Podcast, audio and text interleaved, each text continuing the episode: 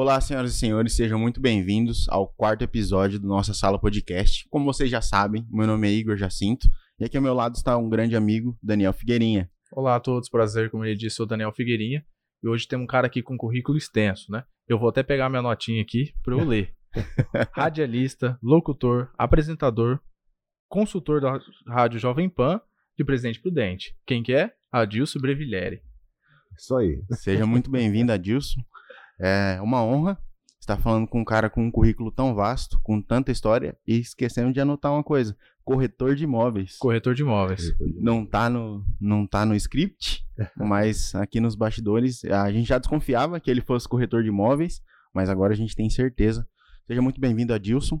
É um prazer enorme estar conversando com você. O tempo é todo seu e a gente quer conhecer muito e as pessoas também da, dessa história incrível Legal. que você vai conseguir contar para nós. Bom, eu queria agradecer, né, ao pessoal da Imob, o podcast, né, que está começando esse projeto. É uma coisa interessante porque o mundo hoje da comunicação é mais digital, né? E o consumo é explosivo. Você tem tantos conteúdos para poder ser consumido, né? Que a gente fica preocupado como é que vai ser consumido isso tudo, né? Mas é legal, vamos ver se a gente consegue contar um pouco da nossa história aí. Não é tão extenso assim, não. As coisas é. vão acontecendo e você vai carregando na sua mochila, né? humildade. humildade. Isso é humildade. humildade é tudo, né? É. E aí, Adilson? É assim, é, aqui no podcast, antes da gente começar a falar sobre carreira, sobre negócio, a gente quer conhecer um pouco da história do Adilson. Adilcinho, coloquemos Adilcinho. assim. Criança, quais eram os seus sonhos, o que você gostava de fazer, como você era. Como foi a infância, basicamente, né? Eu tive uma infância totalmente diferente da infância de vocês de hoje, né? Porque a nossa infância era brincar na rua, descalço, jogar bola, subir na árvore. Era as peraltices de, da infância da época. Não existia o que existe hoje, né? Em termos de tecnologia. Hoje a criançada fica mais no, no eletrônico, no digital, do que as brincadeiras que nós tínhamos. Mas foi uma infância muito rica e que tem momentos muito importantes que a gente guarda e vou guardar pelo resto da minha vida, né? Brincadeiras, amigos, as coisas que a gente acabou fazendo, né? Mas é, eu sou um, eu sou do interior do Paraná, sou de uma cidade chamada Cornélio Procópio. É uma cidade que hoje deve ter aproximadamente 50, 60 mil habitantes mas na minha época, na minha infância, era uma, uma cidade que era de uma região nova, no norte pioneiro do Paraná.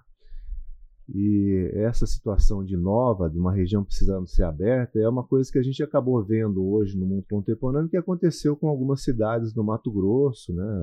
com o caso de Sinop, Colíder, essas cidades que acabaram sendo desbravadas, né?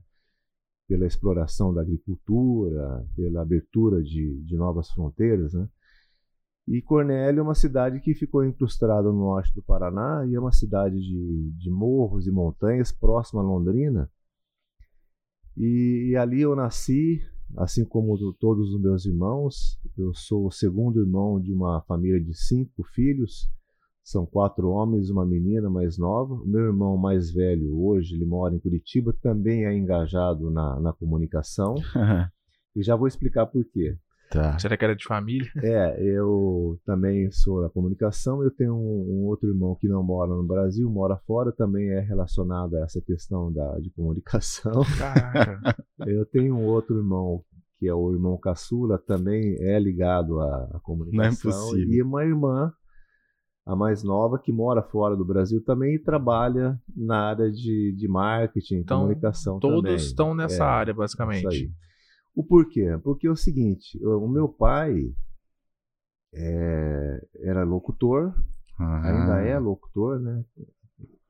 E ele depois passou a ser gerente da rádio que ele trabalhava, era um grupo de emissoras, chamava-se Emissoras Coligadas.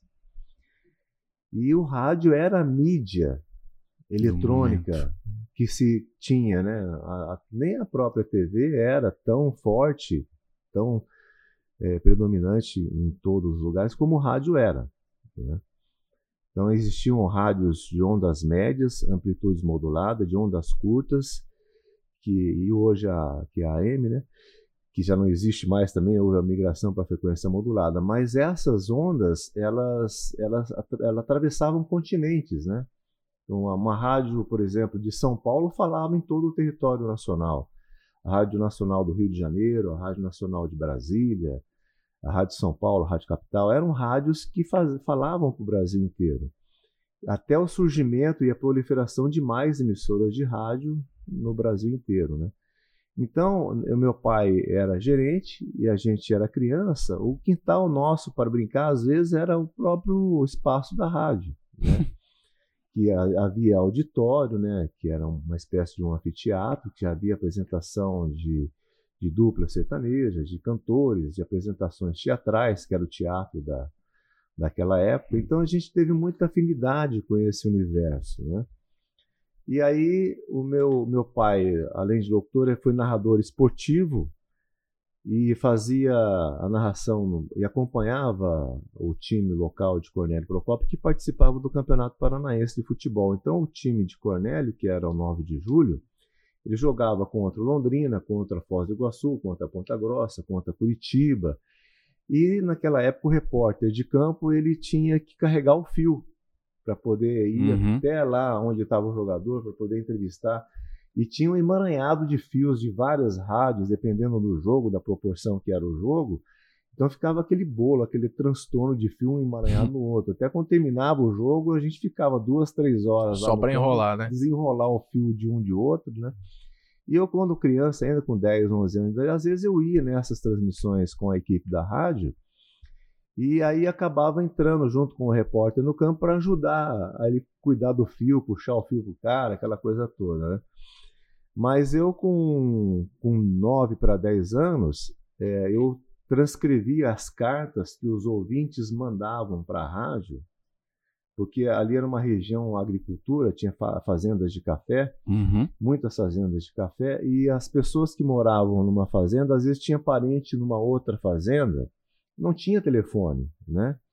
Então, quando o que, que acontecia? Todo final de semana, o dono da fazenda pegava os funcionários, colocava em cima de uma caminhonete ou às vezes até de uma carreta puxada por um trator e levava para a cidade para esse pessoal fazer a compra da semana de mantimentos, né? De produtos alimentícios e tal. Era uma venda, não tinha o um supermercado propriamente dito, né? Chegava com uma lista e a pessoa ia pegando ali. E eles aproveitavam a vinda até a cidade, iam até a rádio e deixavam cartas. Às vezes para mandar um recado para um amigo de uma outra fazenda, às vezes para marcar jogo com um time de futebol de uma outra fazenda. É, por exemplo, atenção, fulano de tal da fazenda Paiolão, o José Inácio da fazenda Santa Rita diz que na, na próxima, na sexta-feira ele vai estar aí, vai dormir aí, vai posar aí, Nossa. porque ele pegou folga e tal, blá, blá. Atenção, Maria Antônia da Fazenda Bom Jesus. O, seu pai da fazenda tal comunica que a sua mãe foi internada no hospital, mas que passa bem e que você, quando puder, para ir visitá-los. E era, era a comunicação, o, Twitter, o WhatsApp daquela época era feito dessa forma. Eu, como era criança, eu ficava datilografando é, essas cartas para passar para o locutor para poder facilitar porque as letras eram muito difíceis, era tudo uma caligrafia difícil, né? Então eu comecei na rádio nessa circunstância. Depois passei a ser sonoplasta, é, operador de áudio, e com 13 anos, um, um, locutor que fazia um programa à noite na rádio chamava Músicas Dentro da Noite, ele pediu as contas, foi embora e, e a rádio ficou sem o locutor. Eu, falei, meu pai, meu pai, eu posso eu fazer o programa, né? Com 13 anos de idade, né? Não tinha nem voz, hein? Caraca. Aí ele falou: não, pode. Você consegue? Consigo. Aí eu fui fazendo o programa. Com 13 anos de idade, fazia o programa. Eu achei que você ia falar que queria falar, não, ainda você é muito não, novo. É porque meu irmão mais velho, já com 12 anos, já tinha um timbre de voz mais acentuado, e ele já falava, né? E esse meu irmão mais velho, com 15 anos, ele era apresentador do telejornal da TV Globo de Londrina, que era uma, uma sucursal da TV Globo, uhum. e já era o apresentador do jornal com 16 anos lá. Nossa! Tinha um time de voz, tinha um padrão de apresentação diferenciado e tal. Então, de uma certa forma, bem precoce, né? Sim, coisa, né? muito né? precoce. E aí o tempo foi passando, sonoplasta, locutor. Meu pai era contato comercial também da rádio, que o gerente fazia tudo, né? E eu muitas vezes visitava clientes junto com ele, criei de uma certa forma uma afinidade né, nessa uhum. questão na área de vendas e tal. Mas eu tenho, eu tenho uma coisa comigo que eu costumo dizer o seguinte: um bom médico normalmente faz um outro bom médico. Um bom advogado consegue fazer um outro bom advogado. E assim outras profissões conseguem produzir um outro profissional tão bom ou melhor até do que o próprio. Por quê? Porque a criança, quando ela é no seio da família, desde bebê, ele, eles sentam na mesa para almoçar, para tomar as refeições, passam o final de semana juntos então, o cotidiano daquela profissão que a criança está ali vivendo com aquele acompanhando que é o pai, hoje também com a mãe, uhum. a criança vai criando uma afinidade com a profissão. Por exemplo, médico, né? Uma, uma profissão nobre. Então, um médico, num jantar, ah, hoje eu tive um parto meio complicado, mas consegui salvar a criança e ter uma complicação assim. A criança visualizando aqui, mesmo às vezes não entendendo, mas está entendendo aquela realidade. Quantas vezes o pai, às vezes, eventualmente vai para o hospital, acaba levando o filho junto, ou entra com o filho dentro do consultório, o filho vai no consultório, tem acesso àquele, àquelas ferramentas. Já respira o ambiente. Respira aquele ambiente. Então, essa, esse menino, ou essa menina, essa pessoa, quando ingressar numa faculdade, por exemplo, ele vai entrar dentro de um hospital já de uma maneira diferente de um outro que não teve a possibilidade de ter um pai que era médico. É verdade. Ele já vai ter mais experiência, né? Já está dentro dele. Sim. A alma da profissão já está dentro dele, né? Então, eu, é, essa é uma coisa que eu falei, puxa vida, a gente costuma ver que o filho de um bom médico é um bom médico, o filho de um bom advogado é um bom advogado, o filho de um juiz, de um promotor, é um bom juiz, é um bom promotor, que se espelha na grandeza do pai, que é o exemplo mais fiel e bonito que uma criança pode ter, então ele acaba se tornando outro grande profissional. E aí a minha vida, eu parti, saí de, de Cornélio com 17 anos. Era comum as nossas gerações saírem da cidade para poder se formar num curso superior. Prestava-se vestibular em várias cidades, uhum. porque a cidade não tinha um curso superior naquela época. Hoje todas as cidades têm é. qualquer curso. Então eu fui fazer um curso de direito, prestei vestibular para direito, que eu admirava a advocacia. Meu pai é advogado também. E aí eu passei numa faculdade em Itapetininga, com 17 anos, fui embora, fui morar em Tapetinha. Fiquei dois anos lá. Era uma cidade quase 400 quilômetros de, de Cornélio. E lá em Itapetininga tinha algumas pessoas que estudavam lá também, que eram daqui da região, de Porecatu, de Londrina, de Sertanópolis. E quando eu fui fazer uma matrícula para o terceiro ano, encontrei os caras lá pegando documentos para transferência, né? E aí, já fez a matrícula? Não, eu não vou matricular aqui, eu estou pedindo transferência, inclusive buscar os documentos aqui. Mas como assim transferência, né? Ah, nós estamos indo para Presidente Prudente. Tem a Toledo lá, nós já fizemos lá uma, uma comunicação e a gente vai conseguir transferir. Eu falei, opa, Presidente Prudente? Aí eu já tinha 18 anos, né? Uhum, quase sim. 19.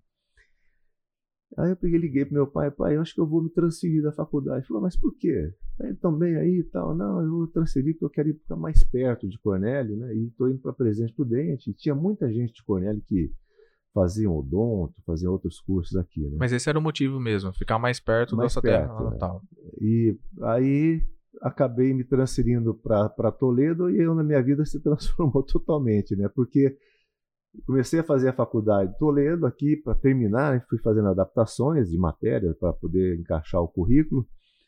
E aí acabei conhecendo a, a, minha mulher na própria faculdade, casei e acabei fincando minha bandeira aqui, né? Hum. E quando eu estava na faculdade, é, aconteceu uma coisa interessante. Logo quando eu cheguei, na época que eu cheguei, no ano que eu cheguei, a prefeitura de Prudente estava colocando em prática o código de obras da cidade, uhum. que até então não existia código que regulamentava as construções, quais eram as regras que as construções tinham que ter, essas coisas mais básicas, recuo de, de calçada, tamanho de calçada, pé direito, coluna, todas essas questões é, passava a vigorar naquele ano que eu vim. E aí a prefeitura, naquela ocasião, entendi que quem era mais capaz para poder explicar e aplicar essas leis do novo Código de Obras eram os alunos da Faculdade de Direito.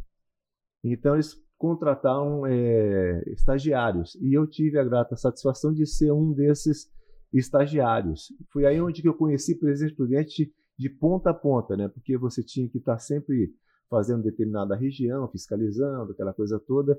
Entendi um pouco de construção, entendi um pouco de fiscalização.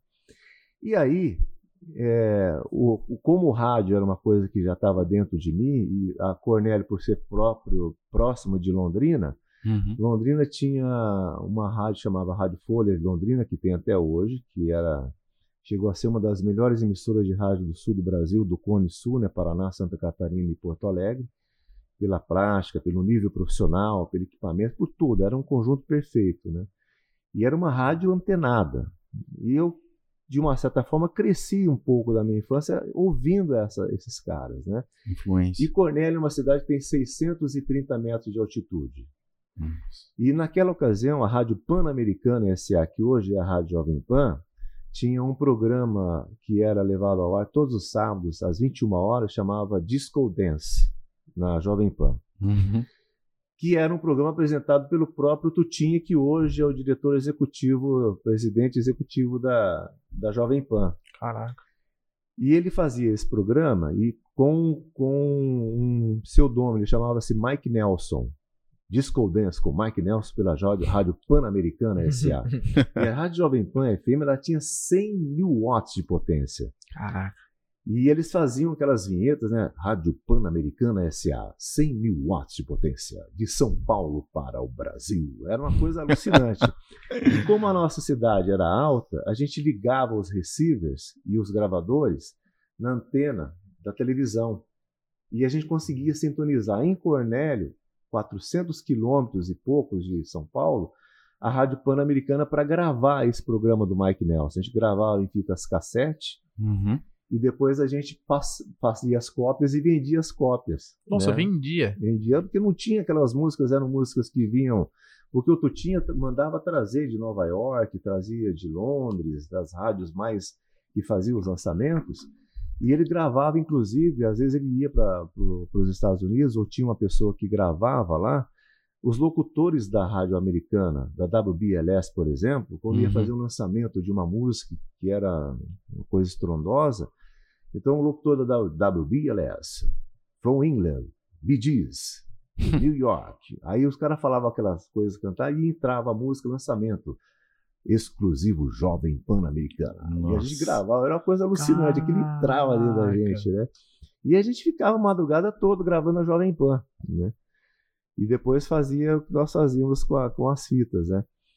Então, depois, deixa eu voltar aqui a, a história que eu, que eu acabei vindo aqui para Prudente, quando eu vim para cá, o rádio aqui já existia a Rádio Presidente Prudente, que era Prudente FM, uhum. que ela também pegava um bom e alto som lá em Cornélio, porque naquela época não existiam muitas estações de rádio FM.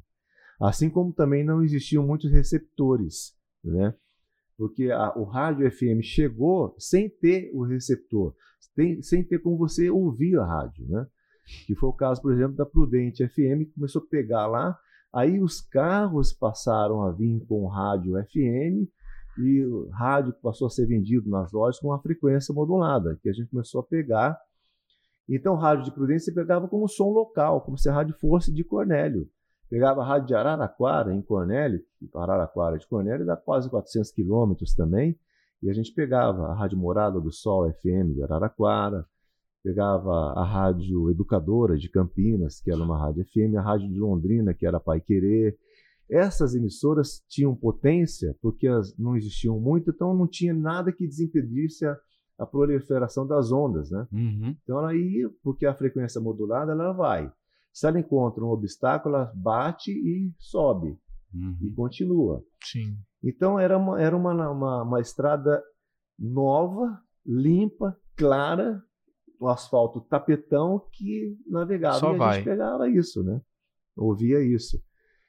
Então essa foi uma infância muito rica. Então quando eu vim para cá, eu já tinha já o estágio da prefeitura que remunerava muito bem.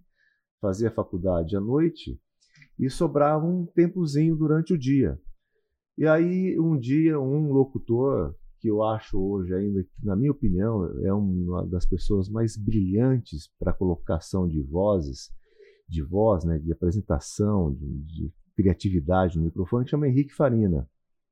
Henrique Farina trabalhava na, na 98, que antigamente chamava-se Comercial 2 FM, porque todas as FMs naturalmente eram oriundas de quem já tinha uma rádio AM na cidade e o Ministério das Comunicações dava a, a emissora de FM, que naquela época acreditava-se que FM era uma rádio que só ia tocar música com som estéreo, que até então era tudo mono. Uhum. Né? Então o som estéreo, é, lá uma rádio aí só vai tocar música.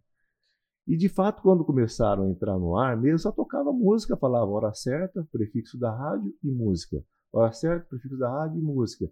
Porque a mídia eletrônica era o rádio AM, que era prestação de serviço, era propaganda, Notícias, era programa né? de esporte, notícia, informação, era tudo, entretenimento, música, aquela coisa toda, brincadeiras com os ouvintes, sorteio com novela. os ouvintes. Da Até novela, novela, isso que eu ia comentar agora. A, a rádio novela era uma coisa que tinha todo dia. Uhum. Então, isso, é, a comercial AM, aqui no caso específico de Presidente Prudente, era a rádio comercial AM, é, até hoje. Quando veio a FM, comercial 2, FM. É, Prudente, Rádio Presidente Prudente AM, que era Prudente, Prudente FM. Né? Então era desse jeito. Lá em, em, Cornélio, meu pai ganhou um canal de, de FM, ele não colocou Rádio Cornélio FM, né? que era Rádio Cornélio AM. Ele colocou Graúna FM. Essa Graúna FM existe hoje, é 95,3, não é mais do meu pai. E a rádio AM, ela manteve em todo o território nacional as emissoras que eram oriundas de uma outra AM, que precisava estar no ar, elas foram mantidas por 10 anos ou mais, em alguns casos, pelo próprio AM, porque tinha despesa, mas não tinha propaganda. As pessoas, os próprios radiodifusores não sabiam o que fazer com aquilo. Até que uma mente brilhante de Londrina de São Paulo começaram a ter disc jockey, né? que era uma coisa que nos Estados Unidos já era normal, uma, do cara apresentar um programa conversando com o ouvinte. Né? A você que está circulando nas ruas e avenidas de Presidente Prudente, nas artérias da cidade, ligado aqui em 101,7 pela sua Jovem Pan, muito obrigado pela sua audiência. Você que está no seu trabalho, você que está com o seu namorado, com a namorada, está com os amigos, está curtindo a gente, pode ligar para cá no telefone e tal, pedir a sua música, ou entre no nosso site, ou mande o seu recado pelo nosso WhatsApp e tal. É uma integração né, de, de comunicação. Então, uhum. e, naquela época, o locutor fazia isso, começou a fazer isso. E era uma coisa diferente. O, o cara está falando notícias, né? E Chamou o ouvinte para perto, né? É, aí o ouvinte ele começou a ver que dava para se integrar mais com aquele canal. Gerar conexão. E a Rádio Folha de Londrina, eu acho que ela foi muito isso, porque ela era oriunda de um jornal, né? O Jornal Folha de Londrina, que também foi um dos maiores jornais do, do sul do Brasil, que era um, um jornal de grande expressão, muito bom, por sinal. Então, tinha os, os caras que faziam a, a programação da rádio, de manhã tinha um que chamava Marcelo Luiz, que até hoje é meu amigo, está trabalhando numa outra rádio no Paraná. Ele pegava as principais manchetes da, da, da, Folha de Londrina e lia no programa de manhã. Agora são sete horas pela Folha de Londrina, as principais manchetes do jornal Folha de Londrina, a propaganda, a música tal, papai. Então ele lia aquilo ali e tocava música, lia aquilo ali e tocava música.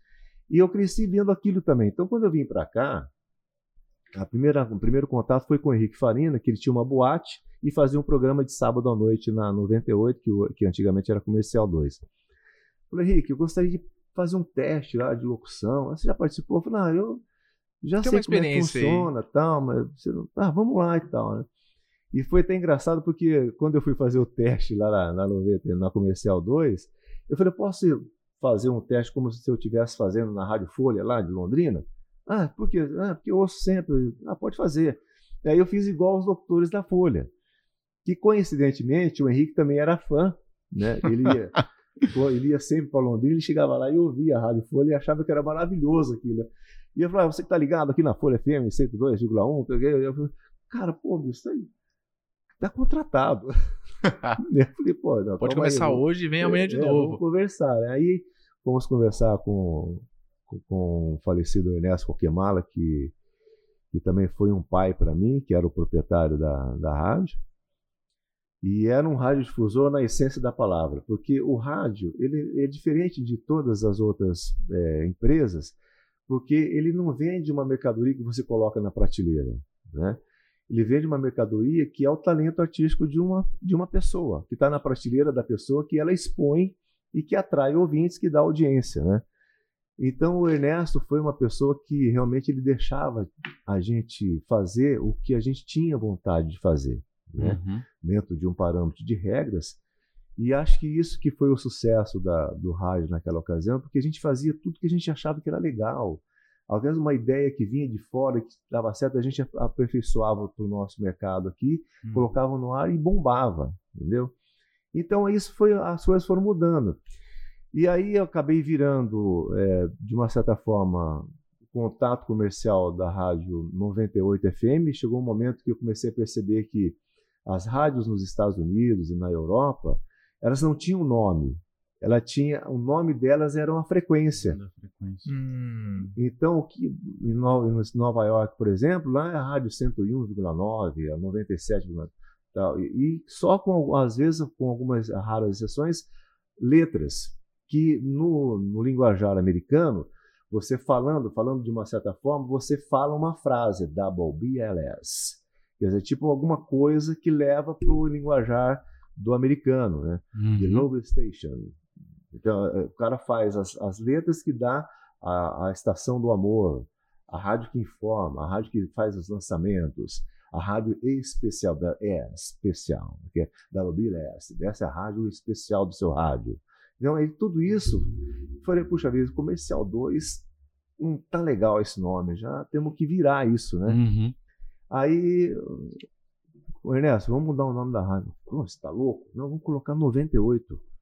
Não, como assim? É porque é a frequência da rádio. A gente faz adesivo, a gente fazia adesivo comercial 2 FM 98,1, a gente faz 98 FM. E embaixo coloca 98,1, que é para e a gente colocava nos adesivos dos carros, as pessoas usavam adesivo nos carros, colavam adesivo nos carros, queriam ter o adesivo no carro, né? E aí acabou virando 98. Depois de seis anos que eu trabalhei na 98, eu fui contratado pela Rádio Prudente FM para poder trabalhar naquela Rádio Prudente FM, 101,1 um ano que eu estava lá, eu mudei a rádio para 101,1. Já foi trocando o nome de toda a rádio. É, ela virou 101,1. Hoje é 101, é 98. E aí, depois de muito tempo, trabalhei quase 20 anos na 101, eu fui trabalhar na, na 99, que era a Rádio Nova FM. E o Eudes Figueiredo era o diretor artístico lá. Uhum. Falou, esse nome Nova 99 aí não tá pegando, cara. É difícil pro locutor falar Nova 99 FM. Né? Vamos tirar o Nova. Vamos ficar só 99. Mas como assim? É porque é o, é o, é o é padrão. É o que né? Todo mundo tá usando isso e a gente fica nessa na Nova, 99. Não dá certo. Ah, então vamos ver. Acabamos mudando para a 99. Então hoje nós temos a 99, tem a 98, tem a 101, tem a Jovem Pan, né? Porque aí não dá para trocar mesmo, porque ah. a marca é uma marca forte, né? Sim. Que veio de Pan-Americana SA. Quer dizer, eles abreviaram para Jovem Pan, né? E aí eu acabei ficando no rádio, fiz a minha vida toda no rádio, entrei no departamento comercial e cresci dentro do rádio, né, aqui em Prudente. E acabei, é, de muito tempo depois, tinha vontade, tem uma característica de vendedor, né? Uhum. E quando você faz muito contato, você acaba criando vínculos, né? E o que, que aconteceu para eu ter entrado nessa questão de, de corretor de imóveis? Às vezes eu ia fazer uma, uma visita para um cliente e ele comentava comigo, oh, Adilson, eu estou vendendo um terreno, ou eu estou vendendo um apartamento, ou eu tenho uma casa, você, não, você que anda por aí, se você encontrar alguém que tem interesse e tal, eu falo, ah, beleza, vou ver. Aí chegava num outro, ocasionalmente, porra, você está de alguma coisa? Eu falava, ah, o fulano de tal está vendendo um, um, apartamento, ou está vendendo um terreno, ou está vendendo uma casa. E diz que é legal. Então, ah, é, é. Aqui o telefone do cara, liga para ele e tal, né? E às vezes dava certo, fechava esse negócio. Aí o cara me ligava, oh, Adilson, puxa, deu certo lá, obrigado, ah, legal. Né? Tudo certo. Fiz muito isso. E foi natural, né? Surgiu É, naturalmente. e vários negócios foram feitos dessa forma. E não só imóveis, né, mas carros, às vezes, né, outros produtos. Pô, eu estou vendendo isso aqui, se achar alguém que tem, oh, fulano de tal, acho que se interessa, porque ele gosta disso e tal, e aí acabava fazendo a interligação, né? E quando eu comecei a analisar, falei, puxa vida, eu podia otimizar melhor esse negócio, né? Partir para o negócio do mercado de, de imóveis, quem sabe a gente consegue transformar isso em dinheiro, né? Dinheiro, né? Em negócio, né? E foi, eu acabei fazendo o curso, né? Me formei aí como corretor, sou do CRES São Paulo. Caraca. Então, es- essa função que eu fazia, acabo fazendo ainda ness- nessas questões, né? Só que agora com um formato mais profissional mesmo, né? Com catálogo de produtos, né? De, de ofertas e etc, etc. E, Daniel, você percebeu que de entrevistador a gente virou espectador, né? É, virando Porque espectador. o cara é uma enciclopédia, meu. Cara, muito legal sua história. E agora tem umas, algumas inserções que eu quero saber. Tô ouvindo a sua história, fiquei muito curioso. Eu Que a- também. a primeira é, é, você pequenininho lá, via seu pai, você nunca pensou em ser outra coisa? Ou já teve outros sonhos? Não, já, é lógico, eu fiz faculdade de Direito, sou formado pela Toledo Aham. aqui, né? É, tinha a intenção de, de exercer, ou quem sabe até prestar um concurso, né? Talvez para Ah, não, mas tipo, é, um exemplo, o seu pai também é, era, Era advogado. advogado. Sem ser algo que seu pai fazia, ou acabou seguindo mesmo. Não, eu tive, teve um momento, acho que acho que todo garoto tem essa vontade, que eu, eu até inclusive comecei a fazer um curso de, de piloto de avião. É, eu cheguei a voar pelo curso 30 e poucas horas. Faltou, fa- faltaram poucas horas para eu poder é, me co- concluir e tirar o brevet, né? Mas acabei sendo barrado, porque naquela época também, por falta de conhecimento da medicina e tal, eu tinha um, tenho até hoje um pequeno sopro de válvula mitral, que é um prolapso de válvula mitral. É Uhum. uma raspada que a válvula dá e faz um, uma raspadinha e, e chamam de sopro isso, né? E naquela época a aeronáutica não autorizava e não concedia autorização de brevet para quem tinha esse tipo de conformidade, enfermidade no, no coração. Eles achavam que podia acontecer alguma coisa, e certo, de fato não dá para tirar a razão, porque vai que acontece alguma É. coisa, então eles eram mais preventivo do que a questão realmente do- da seriedade da coisa. Tanto é que até hoje, mas mesmo assim, naquela época, quando eu fui barrado para fazer, eu fui a- até a São Paulo para fazer um cateterismo. Com 17 para 18 anos, eu fiz um cateterismo Uhum. com, com, com o Dr. Zerbini, que foi o, o precursor de- dessa técnica no Brasil, né, de fazer um catéter e filmar para ver o que, que realmente tem no coração e tal, né.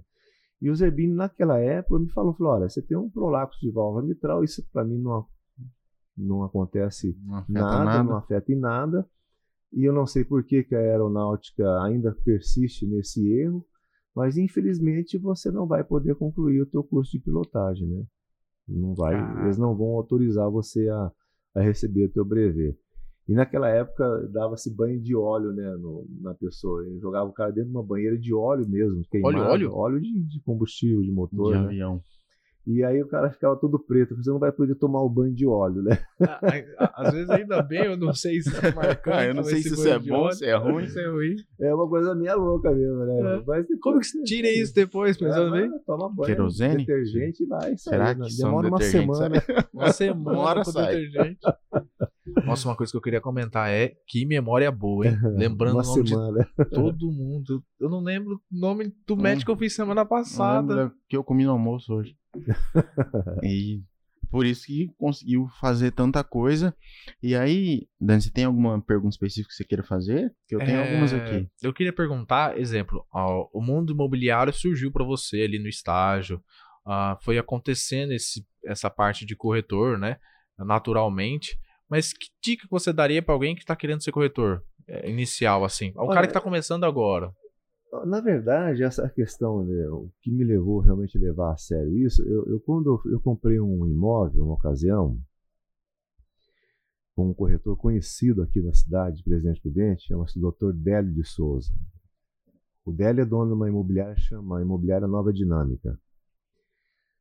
E o Délio, assim como eu, era um forasteiro aqui em Presidente Prudente. Uhum. Aliás, Prudente é uma cidade de forasteiro, né? Você tem, Muitos. encontra muita gente, talvez por conta da- das universidades, as pessoas vêm para cá para fazer uma faculdade e acabam ficando por aqui, né? Poucos acabam indo voltando para a sua terra de origem, ou às vezes vão fazer, no caso de medicina, residência ou especialização de alguma coisa e acabam ficando onde vão para fazer isso aí, porque é lá que acabam encontrando o primeiro trabalho que a própria profissão originou. O né? amor, né? Também. É.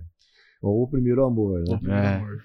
Mas comigo foi uma coisa interessante, porque eu estava comprando um imóvel e eu peguei num momento crítico do, do mercado que havia muita procura e pouca, pouca demanda.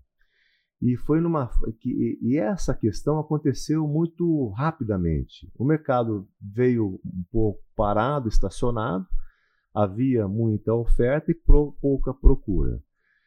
E aí há uma, alguma estabilidade que, que leva a pessoa a investir em imóvel por conta da segurança, né? pela, pela forma que você tem de você fazer o investimento, não perder dinheiro e manter o teu dinheiro se valorizando conforme o imóvel valoriza. Né? E às vezes você tem a sorte de comprar um imóvel e a região acaba se transformando e aquele imóvel ju- justamente estava naquela região e você ganha muito mais Com a que você valorização, né? inicialmente acharia que poderia ganhar. Mas esse corretor especificamente, o Dr. Délio, ele me mostrou, eu tava, tinha acabado de, de me desfazer de um imóvel, precisava comprar um outro imóvel. Então eu vendi um imóvel muito bom é, num momento de estabilidade, de, de, de calmaria do mercado. Né? Quando eu vendi, um mês, um mês e pouco depois, começou a haver uma aceleração muito rápida, estrondosa. Então, as boas ofertas que estavam, né, os compradores já foram buscando, buscando. E eu precisava comprar um imóvel pelo menos igual ao que eu havia vendido, e o dinheiro que eu tinha já não comprava mais nem aquele Nossa. da, da, da coisa. Né?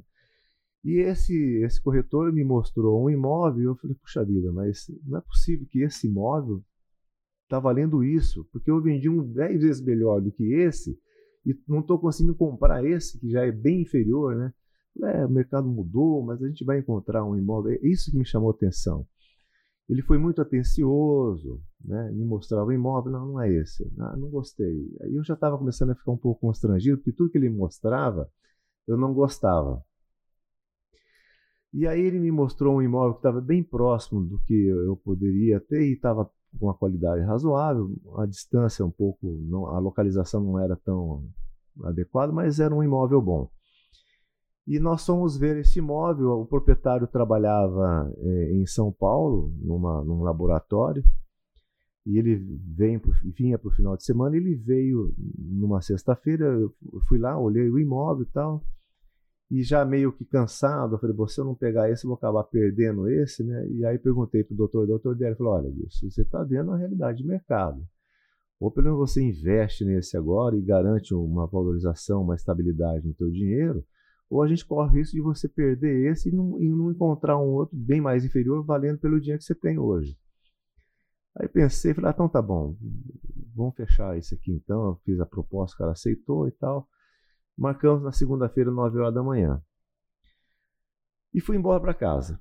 Rapaz, cheguei na, no sábado de manhã, levantei e falei, puxa vida, mas não é o, o que não caiu no meu coração. Caiu Uhum. na necessidade da circunstância, né? Sim. Passei o sábado remoendo, aí domingo fiquei mais, mais remoendo, remoendo ainda, porque na segunda-feira eu ia ter que ir lá concluir o negócio no laboratório, já tinha dado a palavra, e o cara tinha. tinha oferecido e o, o bigode, proprietário né? falou: ó, não vou, então, na segunda-feira para São Paulo, eu vou ficar aqui, e nós vamos até o cartório e a gente fecha, não, tranquilo. Aí quando foi oito e meia, o, o corretor me ligou, Adilson, ó, você quer que eu passe aí para pegá-lo, ou você, a gente se encontra no cartório, o que, que fica melhor para você? Eu falei, olha, doutor Délio, eu vou falar um negócio para o senhor. Eu estive pensando nesse final de semana, não sei nem como falar para o senhor. Ele falou, não, você não quer o imóvel. Ele, né? Eu falei, Uhum. Pois é, Délio, mas eu, eu já falei para o cara ficar. O senhor também já está aí praticamente com a coisa fechada. Falou, Adilson, descansa. Esquece esse imóvel.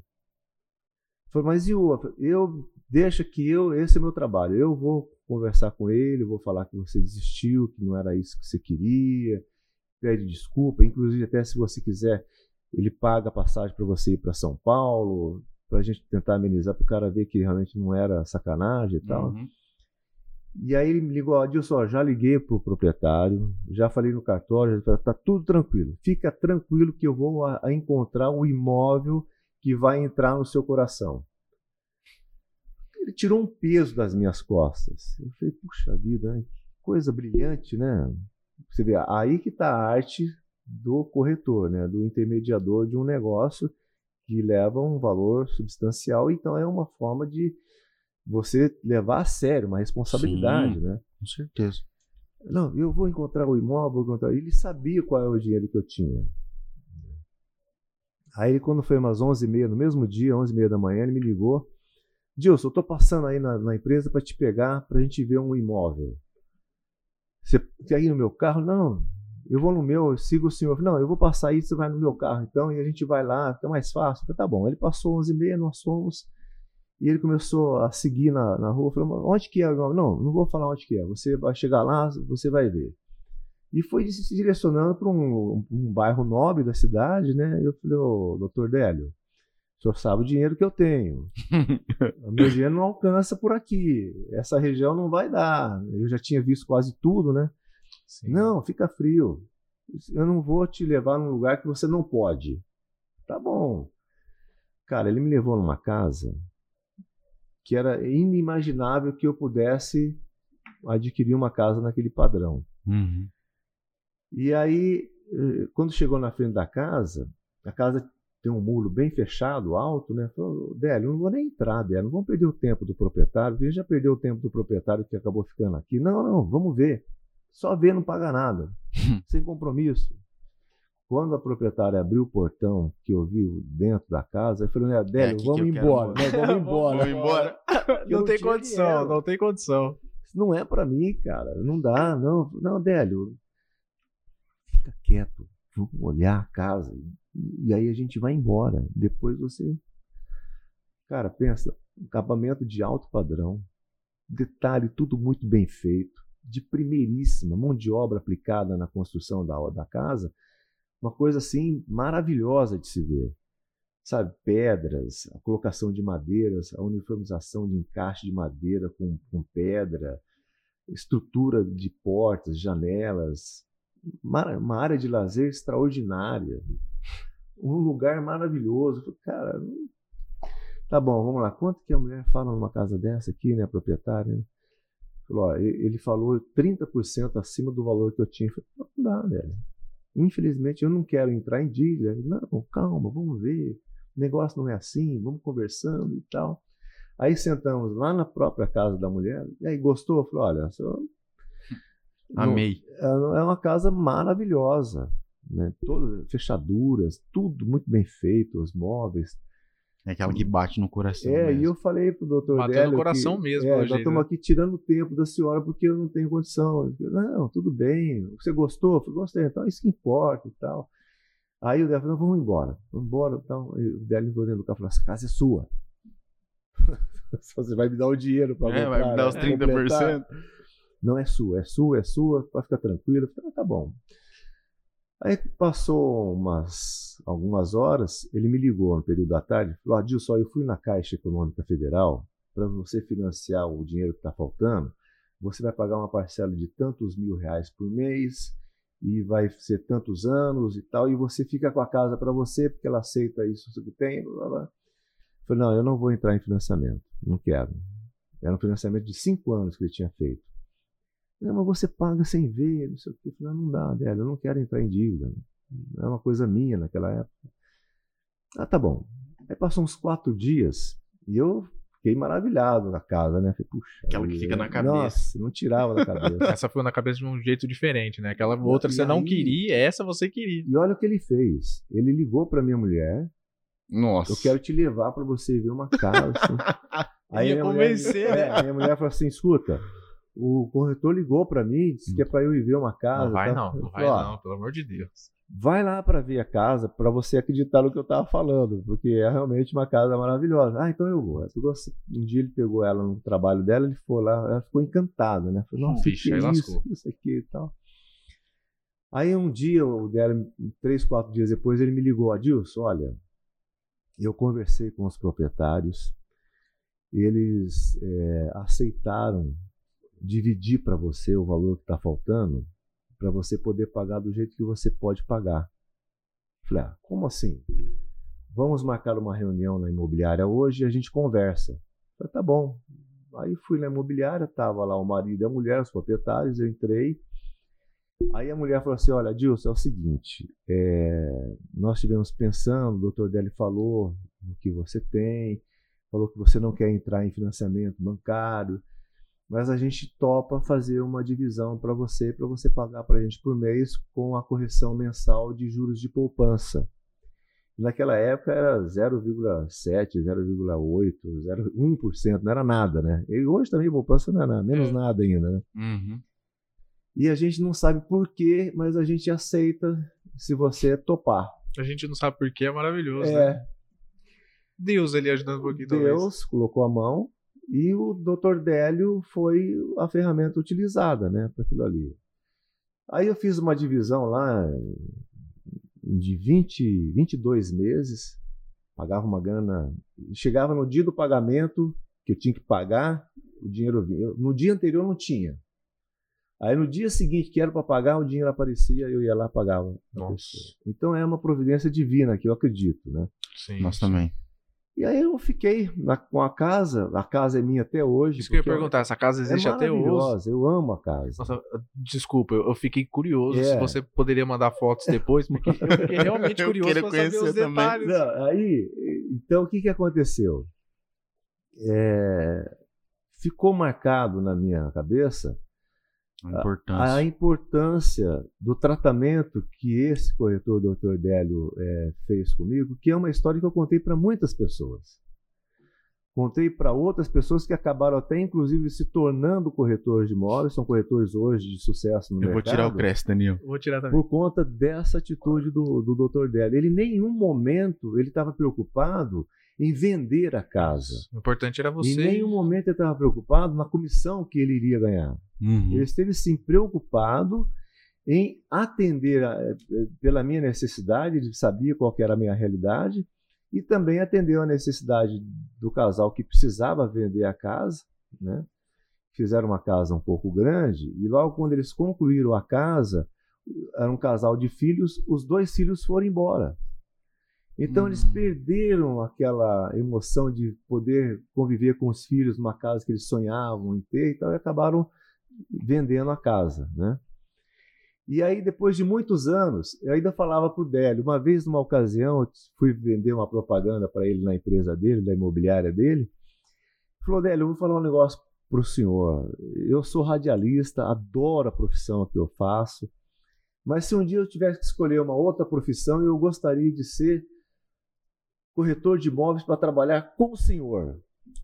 Ele, puxa vida, você não sabe quanto que se me deixa feliz, né? Porque ele também é um corretor na essência da palavra, né? Sim. E aí, falei isso para ele há vinte e tantos anos atrás, talvez mais que 25 anos atrás, e um dia ele me ligou. Dilson, vem aqui que eu queria conversar com você, bater um papo com você e tal. Eu falei, ah, vou lá ver o que ele quer, né? Adilson, é o seguinte, eu queria fazer um convite para você. Você, uma ocasião, há muito tempo atrás, falou que se você fosse escolher uma outra profissão, você fosse trabalhar, queria trabalhar comigo. Eu queria que você se tornasse corretor para você trabalhar comigo aqui na minha imobiliária. Ixi. Acredita, cara? Caralho. Aí você aceitou, no caso? Eu aceitei por conta dessa circunstância de desafio e também pela, pela história que me envolvia né, com, com o doutor Délio, né? E é, aí fiquei, fiz o curso de, fiz estágio na imobiliária dele, fiz o curso lá na imobiliária dele e fiquei um ano com ele lá, né? Como eu tenho a função de... A imobiliária existe até hoje? Existe, é uma das mais conceituadas da cidade. Qual o nome? Nova Dinâmica. Ah, é. Na Cassimiro Dias, esquina com a Djalma Dutra. Perfeito. Então Porque aí tanta informação que a gente até é. Então ele é uma pessoa que de uma certa forma ele é uma, uma pessoa extremamente diferenciada, né? é, um, é um vendedor nato, então ele nunca pensou em ganhar na comissão, mas sim satisfazer a vontade e a necessidade do cliente. Né? O foco então, era o cliente, né? ativou, então aí acabei de uma certa forma também fazendo isso, né? Que a essência da, do, do corretor, a essência do radialista que eu sou é a venda, é o contato comercial, é o contato com as pessoas, o relacionamento, né? Que a gente fala. Então é comum você, onde eu estou, eu conhecer todo mundo, né? Saber quem é quem, quem é fulano, quem é ciclano. Eu conheço praticamente todo mundo da cidade. E como né? você disse antes, uhum. mesmo ele não sendo seu pai de sangue, um bom corretor faz um bom corretor. É, então, ele acabou, você vê, por circunstância né, da vida, né? Que acabei encontrando ele, tivemos uma afinidade. E naquela ocasião ele tinha um, um filho dele, estava junto conosco, acho que o filho dele devia ter 17 para 18 anos, hoje trabalha com ele, acho que tem 40 e poucos anos, trabalha com ele na imobiliária com ele lá. E o dele acho que tem quase 75 anos. E ainda atua. Tá atuando lá. Meu Deus. Eu não sei se eu poderia falar isso, mas eu fico convite. Queria trazer esse senhor aqui para esse podcast. é, fica o convite dele, querendo falar com o senhor. É. Ele é uma pessoa diferente. Rapaz. Ele é uma pessoa que você vai ficar todo mundo que vê o Délio, eu acho, que cara diferente, né? Ele é uma pessoa Segunda-feira eu vou lá, Daniel, na Nova Dinâmica. Pode anotar. Ele é advogado, pós-graduado, mestrado, tudo que você pode imaginar pela Toledo. Caraca. E um belíssimo corredor. Ah, sem dúvida, né? E aí, é, Adilson, é, isso só para a gente entender a linha cronológica. Você se tornou corretor de imóveis junto com o Délio em que ano? Faz três anos que eu sou corretor. Três anos. Três anos. Eu tirei o Cresce. Entendi. Mas esse convite dele foi atrás. Fiquei um ano com ele lá. E hoje atua é, de forma autônoma. Autônomo. Acho que talvez por esse relacionamento, você vê, ó, o que, que aconteceu com o mercado de, de corretores de imóveis, com o mercado imobiliário, né? Uhum. O mundo digital, ele acabou tornando o escritório do corretor. Sim. Né? E por conta do relacionamento que eu tenho, então eu tive convite de outras imobiliárias para poder trabalhar, mas eu falei, cara, eu não posso trabalhar com você porque fulano já me chamou. Ou não posso trabalhar com ciclano porque vou ficar de uma certa forma então, Desagrada sempre é, alguém. Então, sempre tem negócio, então você acaba fazendo um negócio com parcerias, né? E hoje o mercado imobiliário ele é muito parceria. Uhum. Né? Não existe mais um. Existia em alguns momentos, há uns 15 anos atrás, há 10 anos atrás, eventualmente alguma parcerias, né? mas havia uma reserva de mercado muito grande. Uma imobiliária tinha um imóvel, ela pegava aquilo como exclusividade, está ah, na imobiliária tal, então uhum. tem que ir lá na imobiliária tal conversar com tal. E o que, que acontece hoje? Hoje não. Então, hoje eu tenho um cliente que tem a necessidade de um determinado imóvel e eu sei que uma imobiliária tal tem aquele imóvel. Eu ligo para a imobiliária: Ó, estou com um cliente que pode se interessar por este imóvel.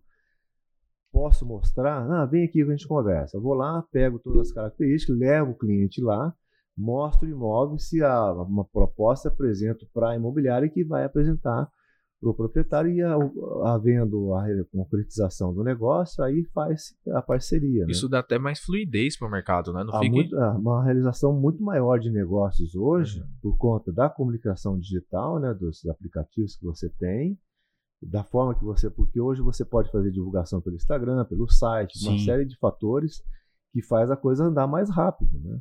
Então é comum, por exemplo, um corretor na parte da manhã falar, ó Estou com um cliente querendo comprar um imóvel com tantos metros quadrados na região tal. No próprio grupo, tem, eu tenho alguns grupos, tem um grupo que tem 500 corretores, tem outro grupo que tem 400. Então, o cara, ó, preciso de um imóvel tal. Aí, eu, no privado, aí eu falo, ó, eu estou com um imóvel tal, tô, então você pega 4, 5 opções, marca com o cliente e vai e mostra, desses daí fatalmente acaba saindo o negócio. Né? Caraca. Então já é uma viabilização de negócio muito mais rápido, né?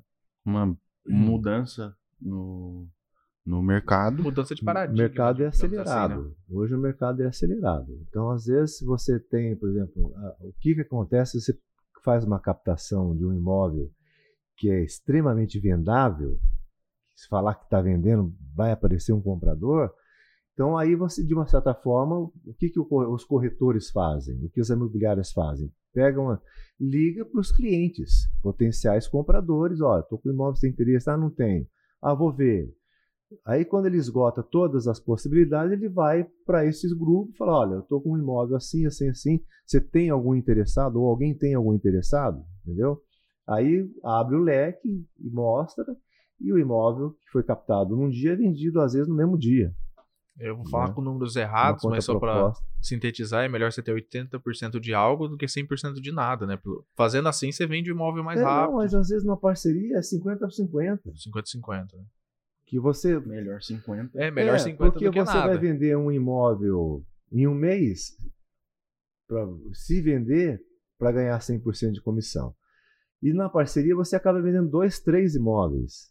Já aconteceu de vender mais imóveis no mês só na parceria. E principalmente quando você faz a parceria, o cara sabe que ele pode devolver a parceria também. Sim, não, você, você leva. Não, é, a... você acaba virando. De um fato, um parceiro. Ganha-ganha, vira um ganha-ganha, é. todo mundo. Então eu, eu tenho vários é, corretores que eu já fiz negócio junto de parceria, que quando ele uhum. pega um negócio, ele me liga, Adilson, ó, tô com, com isso, isso, o que, que você acha? Vamos ver, dá para você ter um cliente? Não, vou ter uma pessoa que pode se interessar, vou ver e te falo. Você entendeu? Então, faz esse. Aí o próprio cliente mesmo já manda as informações. O cliente, ó, Adilson, não tem interesse. Adilson, agora não dá porque eu comprei isso. E nem hoje, por exemplo. Hoje tinha um, um cliente que eu sabia que ele tinha havia adquirido um imóvel. E eu estou com outro cliente que tem interesse em comprar esse imóvel. Aí eu liguei para ele falei, tem interesse em vender imóvel? Falei, não, não vendo porque eu já estou aprovando um projeto que eu vou construir lá. Eu descartei já, esse cliente já não vai mais. Entendeu? Então, são essas formas né, de comunicação. Né? E aí, com certeza, ser radialista, ter diversos contatos, facilitou muito o. Não, é, o relacionamento, eu vendia propaganda para as empresas. Então, eu falava com o empresário. Uhum. Né? E de tabela, os funcionários. Ah, o Adilson da rádio. Às vezes você vai fazer um flash e tal. Então, você acaba criando um leque grande de, de contatos, contatos, né? Contato, fica é. bem conhecido, conhece Teia bastante de pessoas. negócio fica é. cada vez maior. Mas mesmo assim, em algum momento, na verdade, no comecinho, você teve algumas dificuldades, se adaptar ou não? Tirou de letra, foi tranquilo? O mercado tem alguns, alguns, algumas regras, né? Uhum. Tem algumas coisas que tem uma sequência para acontecer, né? Desde a captação de como é que você faz uma captação, como é que você faz uma abordagem, como é que você chega na, no proprietário de um determinado imóvel. Então, eu tenho alguns segredos, né? Eu, uhum. Eu, por exemplo, eu, eu passo no imóvel, eu descubro o proprietário em duas horas. Sei quem é o dono do imóvel. E vou conversar com o cara. Geralmente já sei quem é, já conheci, já converso, ou já é uma pessoa que eu tenho um relacionamento. Então é uma coisa que flui rápido, né? E, e, e essas, essas coisas que o mercado é, dita, você tem que aprender. Né? Porque você muitas das vezes, uma frase mal falada, mal colocada, é um negócio que você pode perder rapidamente, Sim. não volta mais. Né? Exatamente. Né? Eu tive hoje uma experiência, fui conversar com um proprietário, sabia que ele era o proprietário, tudo certinho. Cheguei lá, conversei com ele, o senhor fulano tal, sou, eu meu nome é tal, lá, ah, tá, aqui, o senhor tem imóvel assim, assim, o senhor quer vender? Eu já vendi. O senhor já vendeu, mas o consta ainda no nome do senhor. Não, é que não houve a. Não mudaram lá ainda os papéis e tal, mas eu já vendi. E como é que eu vou perguntar para ele para quem que ele vendeu? Hum. É uma hum. evasão, né? É uma particularidade da pessoa, né? Sim. Então aí já mudei de assunto, comecei a conversar outras coisas e tal, blá, blá. Mas a pessoa que comprou esse imóvel do senhor aí é o mesmo que comprou do lado ali? É. Entendeu? Hum. E aí o cara acaba criando uma, um quebra-gelo ali, ele acaba te trazendo a informação. Você tem que ir pelas beiradas. Né? E aí eu vou falar, escuta, o senhor me leva a mão, não, mas já que o senhor falou para mim para quem que o senhor vendeu, por quanto que o senhor vendeu? Eu falo, ah, eu prefiro não falar. Ah, sim. Tenta, né? Tentou. Mas é uma dúvida que eu fiquei. O senhor se comunica muito bem. Ah, considera que isso ajudou bastante? Você, o que você dá, daria de dica para um corretor que às vezes não se comunica tão bem assim? Que não tem toda essa expertise. É, é difícil, né? Olha, eu acho o seguinte: é, a pessoa para ser vendedora tem que tem que expor, né? Tem que e treinar. E tem que saber fazer a pessoa comprar a ideia do negócio, né? Na rádio, por exemplo, é, é legal você. Eu estou fazendo um contato tentando vender uma mídia para o cara da, da, empresa dele, né? Ah, Wilson, cara, estou segurando a despesa, a situação não está fácil, não quero investir agora, vou investir só no ano que vem, ou vem daqui três meses, eu estou agora com, investindo nesse, depois eu posso investir com você e tal. Então, cara, de repente a gente podia fazer alguma coisa ao vivo, né? Fazer alguma coisa da empresa e tal, né? Não, depois a gente fala tipo assim, ó, cara, Imob Brasil, sites para imobiliárias, apresenta uma nova ferramenta para você poder ganhar muito dinheiro. Imob Brasil. Ligue agora e tal. O cara, pô, ficou legal, hein? Gostei, cara. Ficou legal mesmo. Como é que é o negócio aí?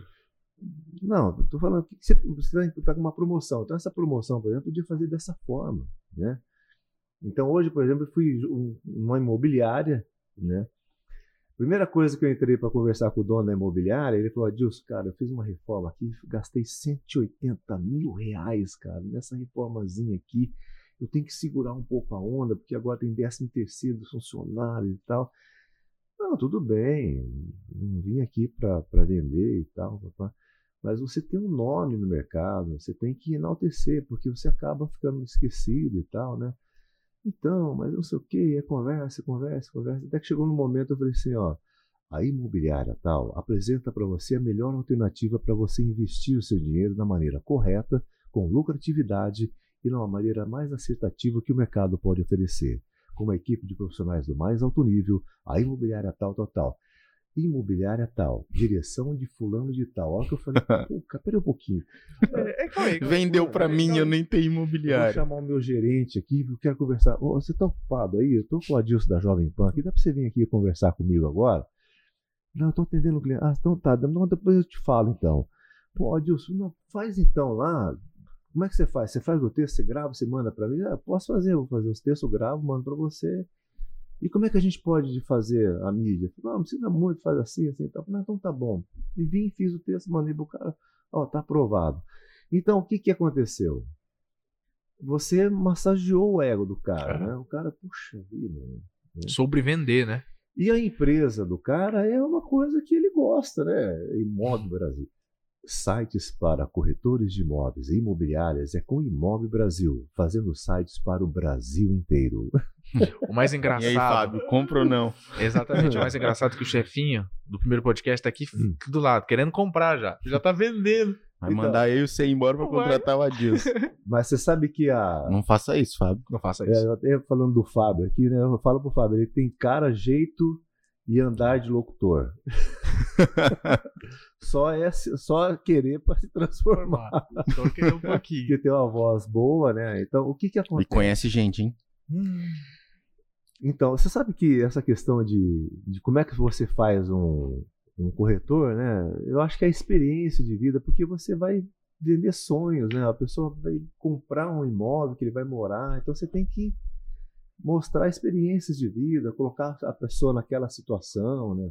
Você chamar a tua família para um churrasco, aqui as crianças divertindo na piscina, com tranquilidade. Ó, você tem, tem que fazer nada, o cara se imaginar na situação. Nada, nada devassa a tua piscina, você total fechamento. Isso é uma coisa rara hoje, porque os condomínios todos invadem, aqui você não tem isso.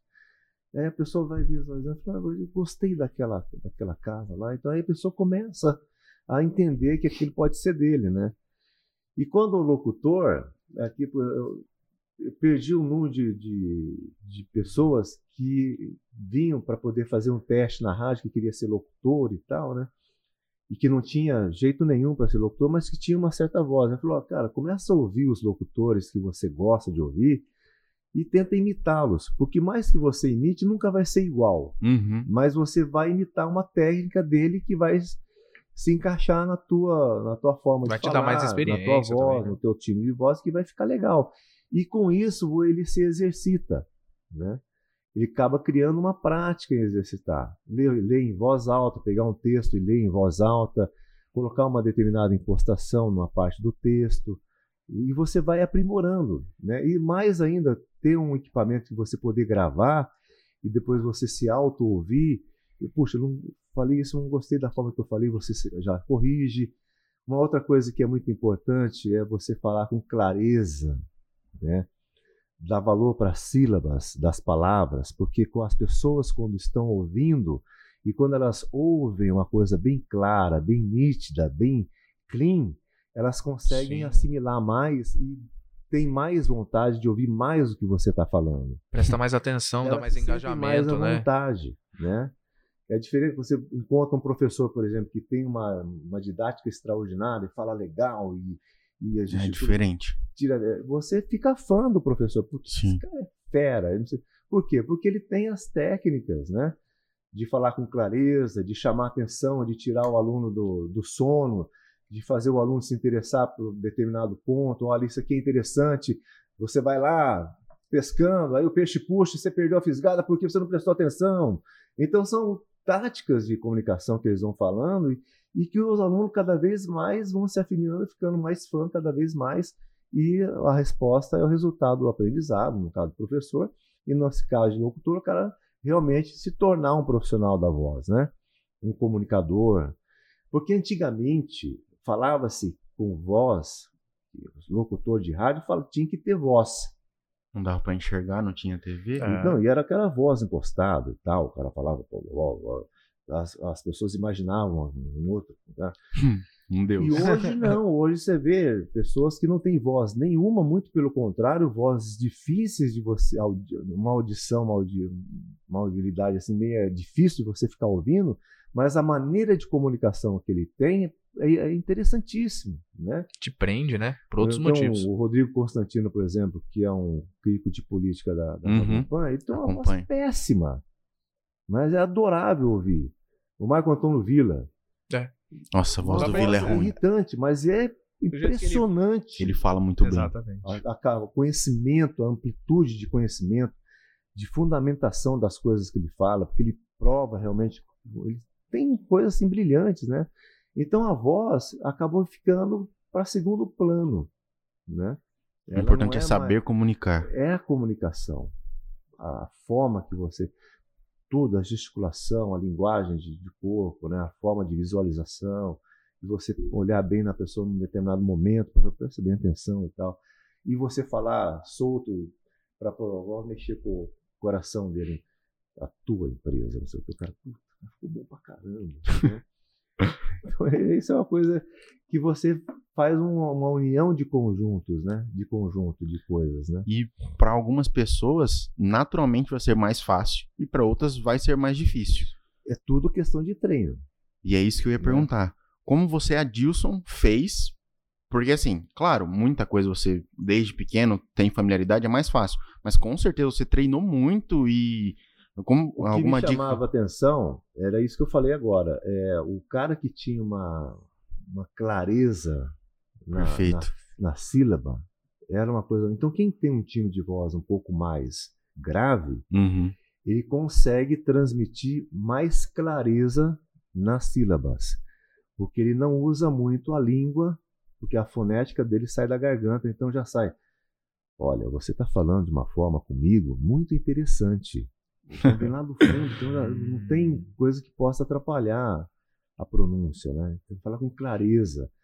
Então, esses locutores que eu ouvia e prestava atenção, falei, como o cara fala perfeito. Então, aí você, no próximo texto, oferecemos uma excelente experiência em navegação com a união de um CRM prático e eficaz. Então, você consegue fazer com que as palavras tenham uma clareza, uma, um quadro bem pintado. Né? Então, a pessoa, pô, legal, né? Coisa legal. Você vê um spot gravado, né, com um texto bem legal, né? Pô, olha, ficou bom pra caramba. Você compra a ideia, né? Caraca.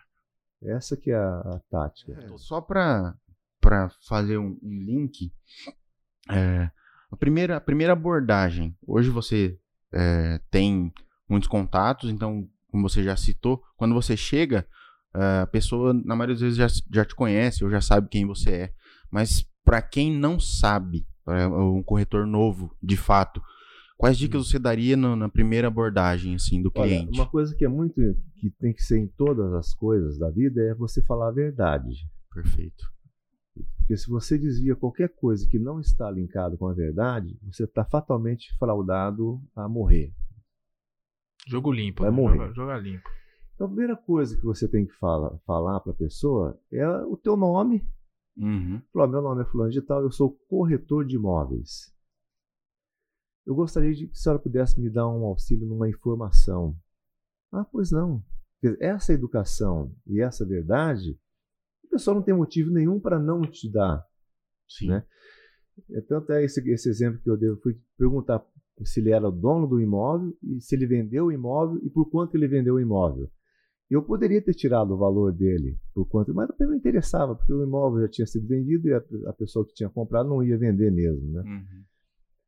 E aí você, com essa cara, conotação verdadeira, as pessoas adquirem uma confiança na conversa com você. Então você transmite verdade com confiança e você recebe verdade e confiança de volta. Né? As informações que você precisa, a verdade das informações, tudo vem. Né? Então falou, ó, fui no imóvel, estava fechado. Vizinho, bati. Tudo bem, tudo bem. Licença, por gentileza, meu nome é Adilson, eu sou corretor de imóveis. Só podia me auxiliar numa informação? Eu já estive na casa ao lado, aqui está fechada. A senhora conhece o vizinho? A senhora sabe onde está? É tá? Ah, sim, tá. Ele ele estaria vendendo a casa? Ah, eu acho que está. Ah, tá. E a senhora tem o contato dele? Falou, eu acho que eu tenho aqui. Tá? Falou, não precisa pegar agora não. Eu vou deixar um cartão meu. Se a senhora depois puder fazer um contato com ela e dizer que eu estive aqui, passar o meu telefone, pedir para ela me ligar, eu vou ficar super feliz e agradeço a senhora desde já. Ah, não, tudo bem, eu faço isso. Pode deixar. E o que, que vai acontecer nessa situação? A vizinha que ela confia, que está sempre ali do lado dela, vai ligar para ela. Ah, teve uma pessoa aqui, um corretor de imóveis, deixou o telefone dele e pediu para você ligar. Porque a pessoa que ela confia está pedindo para ela ligar para mim. Então ela já vai. Ah, você esteve lá conversando com fulano? Ah, sim. Pessoa muito agradável e tal. Ela passou, é, passou e tal. Então, eu estou tentando vender, eu quero vender. Aí, Fisgou. Aí já é. entendeu? Rapaz, Aí você continua com a, com a coisa, né? Pegou essa aula, Daniel? Peguei. Acho que eu vou virar corretor de imóveis. Também. A gente já tá Sabe tendo é boas aulas. a melhor propaganda que tem é a propaganda de quem usou o produto, né? Que a gente costuma dizer no ditado popular que é aquela propaganda de boca a boca, Sim. Boca a boca. né? Então, por exemplo, é, vai abrir a Pizza Hut aqui em Prudente, né? Muitas pessoas nunca tiveram a oportunidade de comer a Pizza Hut, né? Mas quem já comeu, ah, você vai, ah, uma delícia. A pessoa vai ficar com vontade de querer ir, porque aquela pessoa foi, comeu e atestou para ela que era. Então essa é a melhor propaganda que tem, né? Efeito manado um pouco também, né? Quando as pessoas vão, outras pessoas seguem. E vai. E aí, E aí? Só pra terminar de linkar, isso linka, tipo, quando o senhor é bom, é um bom corretor com uma pessoa, acaba o efeito Ah, boca sim. a boca de outras Não, pessoas é. levarem até você. é. Então você tem que sempre manter a sua. A, a, pos- é a propaganda atendimento, boca né? a boca, né? boca a boca. É isso. E aí, é, aqui na no Brasil, a gente tem visitado muitos clientes de, de Presidente Prudente, até um projeto nosso que surgiu esse ano. Na verdade, a gente sempre quis fazer, mas esse ano a gente botou em prática mesmo, que chama o Personal Vivo, que é conhecer os corretores, o dia a dia do corretor. E aí a gente agora está linkando isso com o nosso, o nosso podcast para trazer eles para cá para continuar as conversas. E a gente vê que, que o corretor de imóveis, o perfil está mudando demais. É, hoje, ser corretor de imóveis, o cara já tem algumas experiências antes, ele já carrega com ele um, uma vida, né? expertise e outros, outros, outros papéis que ele já cumpriu em outras profissões. E isso agrega demais, porque aí a gente volta naquela teia de negócios, é, relações com, e profissionais que ele já, já tem. Olha, eu vou dizer uma coisa para você. Tem, é, tem profissão que leva para o mercado imobiliário, Uhum. naturalmente. Então, eu estou falando aqui de engenheiro civil, de arquiteto, de decoradores, que são pessoas que estão intimamente ligadas com o mercado, Sim. mas que não participavam nessa questão da venda, né? E hoje não. Hoje você a pessoa que, por exemplo, contratou um decorador ou um engenheiro ou um arquiteto para fazer um determinado serviço. Liga para esse profissional e fala com ele: olha, eu estou vendendo aquela casa que você construiu, ou eu estou vendendo aquela casa que você decorou. Você não tem algum cliente? Ah, eu tenho uma cliente que eu falei bem da sua casa, eu acho que ela vai ter interesse, eu posso levar para olhar? Não pode. Acaba virando uma corretora. E até se legaliza dentro da profissão. Então, é uma uhum. decoradora e corretora, é um engenheiro e corretor. Isso tem muito no mercado hoje. Mas eu não vou dizer para você. realidade já. Para você não surpreender. Então tem médico corretor.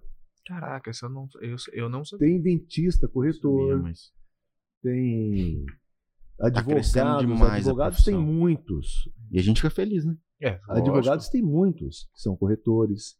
Porque quem consegue Conhece entender da lei, da, da, é, lei, da parte dos da, contratos. Da transmissão, no caso, por exemplo, de um inventário. Então, o advogado, para ele, tem uma certa facilidade. Não, a documentação precisa disso, então a gente resolve rapidinho. E como que, tal. o mercado imobiliário é um pouco burocrático, o advogado já está familiarizado Sabe com isso, então acaba tirando de letra. Ele mesmo, às vezes, consegue providenciar. Realmente eu fiquei curioso. O que, que leva um médico a ser corretor? Tipo, engenheiro é mais fácil? Relacionamento. Ah, essa sacada que o médico também tem relacionamento com Sim, clientes. Muitas pessoas. Né? Muita Ô, gente. Doutor, o senhor está querendo comprar uma casa? Eu estou vendendo aquela casa lá no condomínio tal. O senhor conhece, já foi lá tal. Mas está vendendo? Estou. Rapaz, eu acho que o fulano de tal é capaz de comprar. E médico, na sua maioria, é, hoje, para você fazer o curso, é um ano para você tirar o Cresce. Um ano só. Né? Então ninguém quer ficar na ilegalidade. Né? Sim, o próprio é. Cresce tem aí uma, uma fiscalização, tem todo um, um sistema de conotação de, de, fiscalizar as pessoas que não têm Cresce. O próprio mercado também já se autofiscaliza de quem não é credenciado para poder não estar tá vendendo e tal. Então, Na verdade, nem compensa. Profissionalização não. do mercado, né? É, a gente já conversou bastante. Infelizmente, o podcast ele vai precisando chegar no fim. E eu tenho uma pergunta e depois o Dani faz a pergunta matadora que eu queria pedir para você, Adilson, se você pudesse definir o que é sucesso. Sucesso é a satisfação de fazer o que você gosta. Porque quando você faz o que você gosta, você consegue pagar as suas contas. e você não trabalha, você faz o que você gosta, né? Isso é uma coisa que quando você faz o que você gosta, você não trabalha, você se diverte. E o, o teu sustento, que é o sucesso, é uma consequência, né? É um, uma maneira de a gente teve um, um outro podcast que um, até um amigo meu, pessoal, amo ele, e ele é contra essa ideia. Ele acha que o, o, se você fizer o que você ama, você vai passar a odiar aquilo que você Não. faz. Mas é, são perspectivas é, diferentes. Depende de fazer o que você ama, né? uhum. o que você gosta. Então, por exemplo, eu tenho prazer de fazer o que eu faço. Uhum. Então, eu gosto de fazer o que eu faço e me sinto bem. Uhum. Agora, a pessoa fazer o que ama e deixar de, de fazer, então, no fundo, você não gostava de fazer aquilo que você fazia, né? Ou estava uhum. fazendo. Você estava inconscientemente insatisfeito. E auto se enganando, inconscientemente também, talvez, que é aquilo que você gostava. Né? Uhum. Então, o workaholic, por exemplo, é um cara que ama o que faz, ele não vê a hora para começar nem para parar. E a gente que, que faz o que gosta, eu nunca paro de fazer. Eu, eu, eu, eu sou cerimonialista também. Dentre as poucas coisas. Cara, ele, agora, você topa fazer uma, uma colação de grau hoje? Quer dizer, se eu não tivesse. ah, beleza, onde que é, tal lugar, tal quanto que é, tal, tchau. Entendeu? Ele gosta. É, faz. Você vai lá se diverte.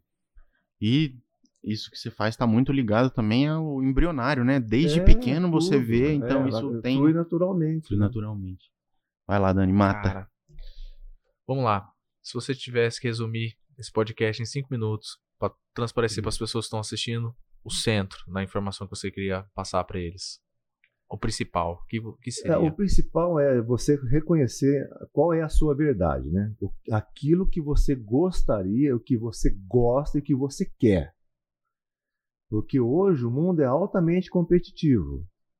Então as pessoas estão procurando cada vez mais fazer aquilo que elas querem fazer, que elas gostam, e, e consequentemente elas vão investir naquilo e vão se tornar profissionais brilhantes, diferenciados e cada vez melhor e, e aumentando o nível do mercado. Então, se você não for fazer aquilo que você gosta, você vai ser mais um. Né? Então procura entender o que é a sua verdade, qual é a sua satisfação, buscar fazer aquilo que te faz bem, que você gosta, para você também não ser mais um no mercado, para você fazer a diferença, né? Essa acho que é a pegada do negócio. Perfeito. Cara, cara, assim, não tenho palavras para agradecer a sua vinda, Dilson. É, acho que nem o Dani. Agradecer também a Move Brasil por essa oportunidade de, eu sei que para quem está nos ouvindo, agradecer também, mas para nós, acho que em, se a gente começasse a fazer um podcast do zero, se não tivesse a Imove Brasil por trás, possibilitando a gente a, a, trazer esse nível de convidados, acho que a gente demoraria hum. anos para chegar no, nesse curto prazo que a Imove Brasil nos proporcionou. E, cara, foi fantástico. Espero que você tenha gostado tanto quanto a gente. Sim, porque hoje a gente foi mais espectador do que é, entrevistador. Eu realmente agradeço porque eu aprendi muita coisa. E é, é de, de grande valia. Tenho certeza que quem assistiu o nosso podcast vai aprender muito com você. Tô sempre aí. Muito obrigado, Adilson. Espero realmente que você volte outras vezes, Eu porque as portas estão sempre abertas. Agradecer a vocês, ao Fábio, agradecer ao nosso amigo que também está aqui. No, obrigado, Marlin, que é o Marlin. nosso cameraman. cameraman. Beleza. E tamo junto, galera. Mais um, Dani. É, fiquem com Deus. O próximo, o próximo, a gente até esqueci quem é, é o próximo esqueci, convidado. De tanto, de tão feliz que eu tô por, por conta disso, desse podcast. Tamo junto, galera. Fiquem com a gente. Até o próximo podcast. E um bom, bom resto de ano. Bom 2022 para todo mundo. E muito obrigado. Tamo junto sempre. Bem-vindos e até a próxima. Até a próxima.